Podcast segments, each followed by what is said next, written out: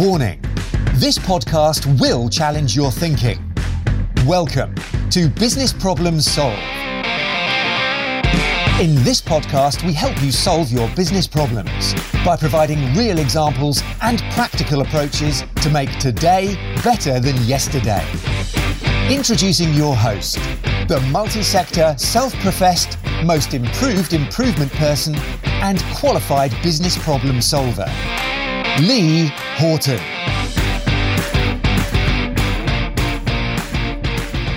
Hey, it's Lee. Welcome to Business Problems Solved. Today, I want to talk to you about people.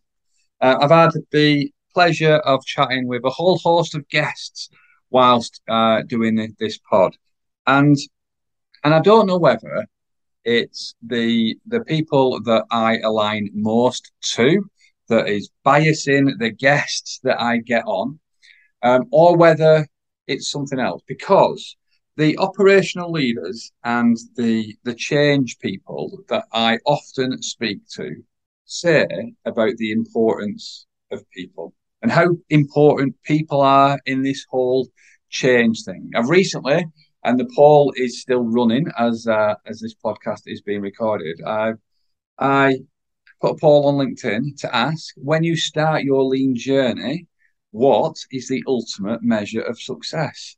Is it the tools that you introduce? Is it how people feel? Is it about the um, the output or the performance of the process, or is it something else? And currently, there's two winners. Currently, there's two winners that have only got a couple of percentage between them. How people feel and the output of a process. And when I wrote the question, that's what I was expecting. But maybe not as much on the people side because typically when people start a lean initiative or an improvement initiative, it is to fix a particular metric. Not many people start an improvement um, uh, an improvement activity to improve the engagement of their people.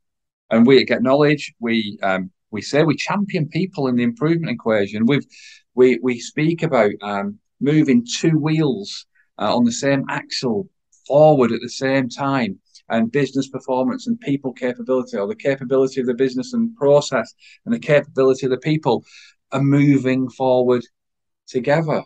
But when I talk about people and the importance of people, do we really, really honestly think that? Do we really respect people? Do we respect ourselves? We're a person, aren't we? And do we respect ourselves? So there's been a podcast about it about having to look in the mirror first before looking out of the window. And that really is to have a look at and, and, and encourage a little bit of reflection. So, do you always put yourself first? Do you respect yourself first or not? Or do you respect other people? And then when we talk about respecting people, do we engage the minds of our people? Uh, by asking them better or different questions more frequently than we're doing now? Do we turn up on time to meetings and respecting the time of our people? And when we start our lean journey, we are often told um, that those who work closer to the process are those who know most about it, and that's where solutions should come, and it should be bottom up. Um, and we're then sheep dipped and trained in some some tools, some techniques, some methodologies, um, very tool centric approach. But the reason why we are trained in tools is to create an environment for people to flourish. But we don't often take that step and, and, and really understand it from a people perspective. We become so fixated on the the tool that we're trying to shoehorn in or introduce into a process that really the people element it goes a little bit wayward, goes a little bit wayward. So when we're talking about respecting people and when we're thinking about this improvement thing that we are that we're all involved in, because I guess the only one constant in all um, business is that things change. I spoke to a guy um, yesterday who's a guest on the podcast in a couple of weeks' time, who is in his seventies now, and he said that the one constant is that we will always need to change. We need to change ourselves. We need to change the processes. We need to change the products and services that we offer because change is part of everything. When I deliver the uh, overcoming resistance um, or creating confidence change leaders program, I encourage people to recognize that change starts with you. But do we? And honestly, do we focus enough on people? Um, or is it all about the performance of the process and the tools that we introduce? Lean practitioners, improvement practitioners are trained in tools. They're not trained, I don't believe, in the majority of instances, in influencing people, building relationships with people, empathy, building trust, better communication, all of the skills that are required to develop great relationships. And if it really was all about people, then surely we would be focusing more on the people side of change rather than sheep dipping people in the tool side of stuff because the tools are there just to facilitate the problem, the conversation, the solution to creating a better environment for people to flourish.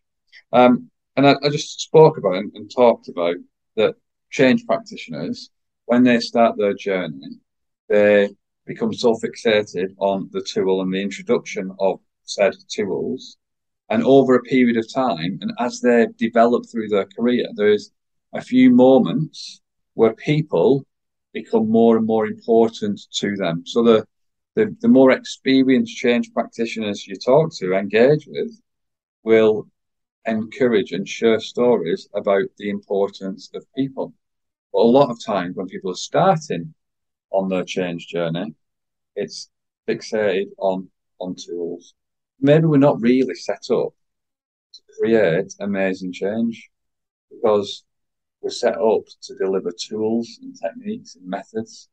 Maybe if we were trained in a different way, in a way that encourages us to put people first and then the tools second, we might have more successful change programs.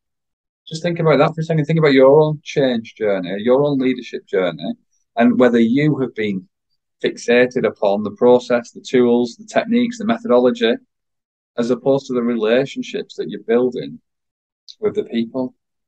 Because I think if we can flip it and we can start with people first, then the change that we deliver can be far more more successful.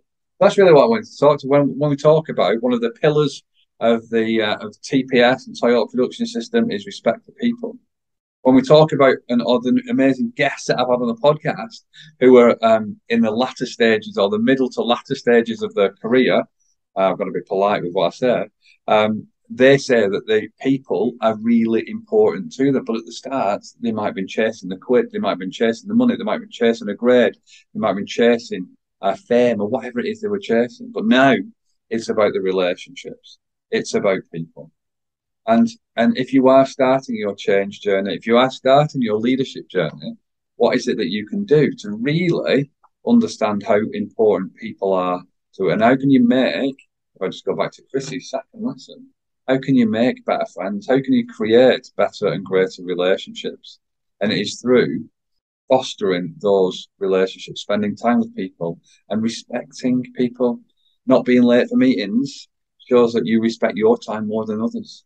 So how can you ask people how they are as opposed to just running straight into the agenda? What can you do to build great, greater conversations, greater relationships, greater change? It starts with people a lot of a, lot of the guests that I've had on this podcast at the later stages of their career have recognised the importance of this. And I think the way that we are trained, the way that we are shown, the way that we are supported to deliver change doesn't necessarily support us with it.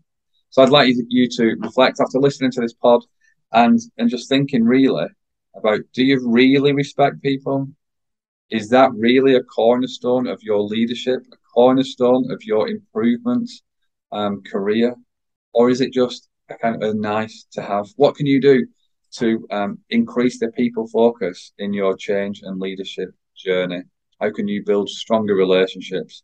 Because collaborating together is by far the most successful and sustainable way to deliver that change. As always, If you have any questions or you want to get in touch, then please do reach out via um, via LinkedIn or just send me an email, lee at getknowledge.co.uk. Have amazing, amazing weeks. Uh, fast approaching episode number 200. And just to manage a little bit of expectation, I'm not going to do anything special for it. I'm saving that for episode 250 because I believe a quarter of a century, um, not yeah, a quarter of a century. No, no, it's more than it's two and a half centuries. A quarter, whatever a thousand is, a quarter of them.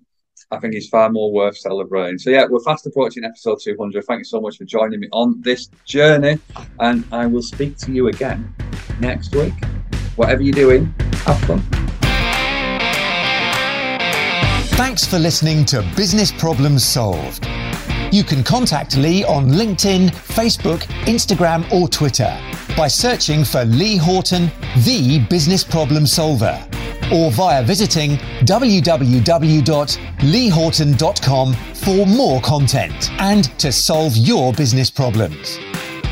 And remember, saying you know how to do it is not doing it.